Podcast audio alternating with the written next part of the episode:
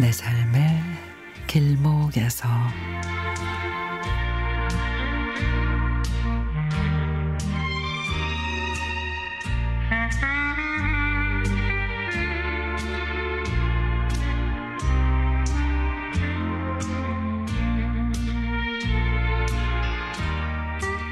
하얀 눈이 내리는 날은 어김없이 냉장고에서 청국장을 꺼냅니다.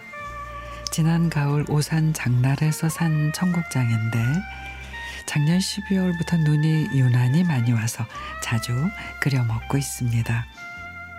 온 집안을 구수한 냄새로 진동하게 만들어 한번 끓여 먹고 나면 공기청정기 돌리고 창문 열어 환기시켜야 하지만 딸과 함께 살 때는 끓여 먹지도 못했는데 딸이 결혼하고 나서는 마음 놓고 끓여 먹을 수가 있습니다.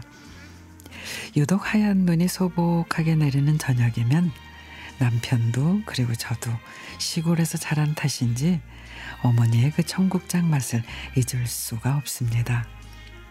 엄마의 청국장 만드는 솜씨는 참 예술이었죠.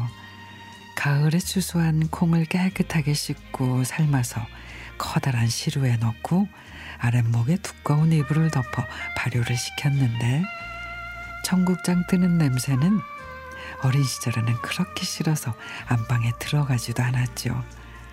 3, 4일이 지난 뒤 콩이 곰팡이가 핀 것처럼 되면 시로라기 같은 끈끈이들이 축축 늘어져 엄마는 감으로 청국장이 다 됐다 하시면서 절구통에 넣고 쿵덕쿵 절구질을 하셨습니다.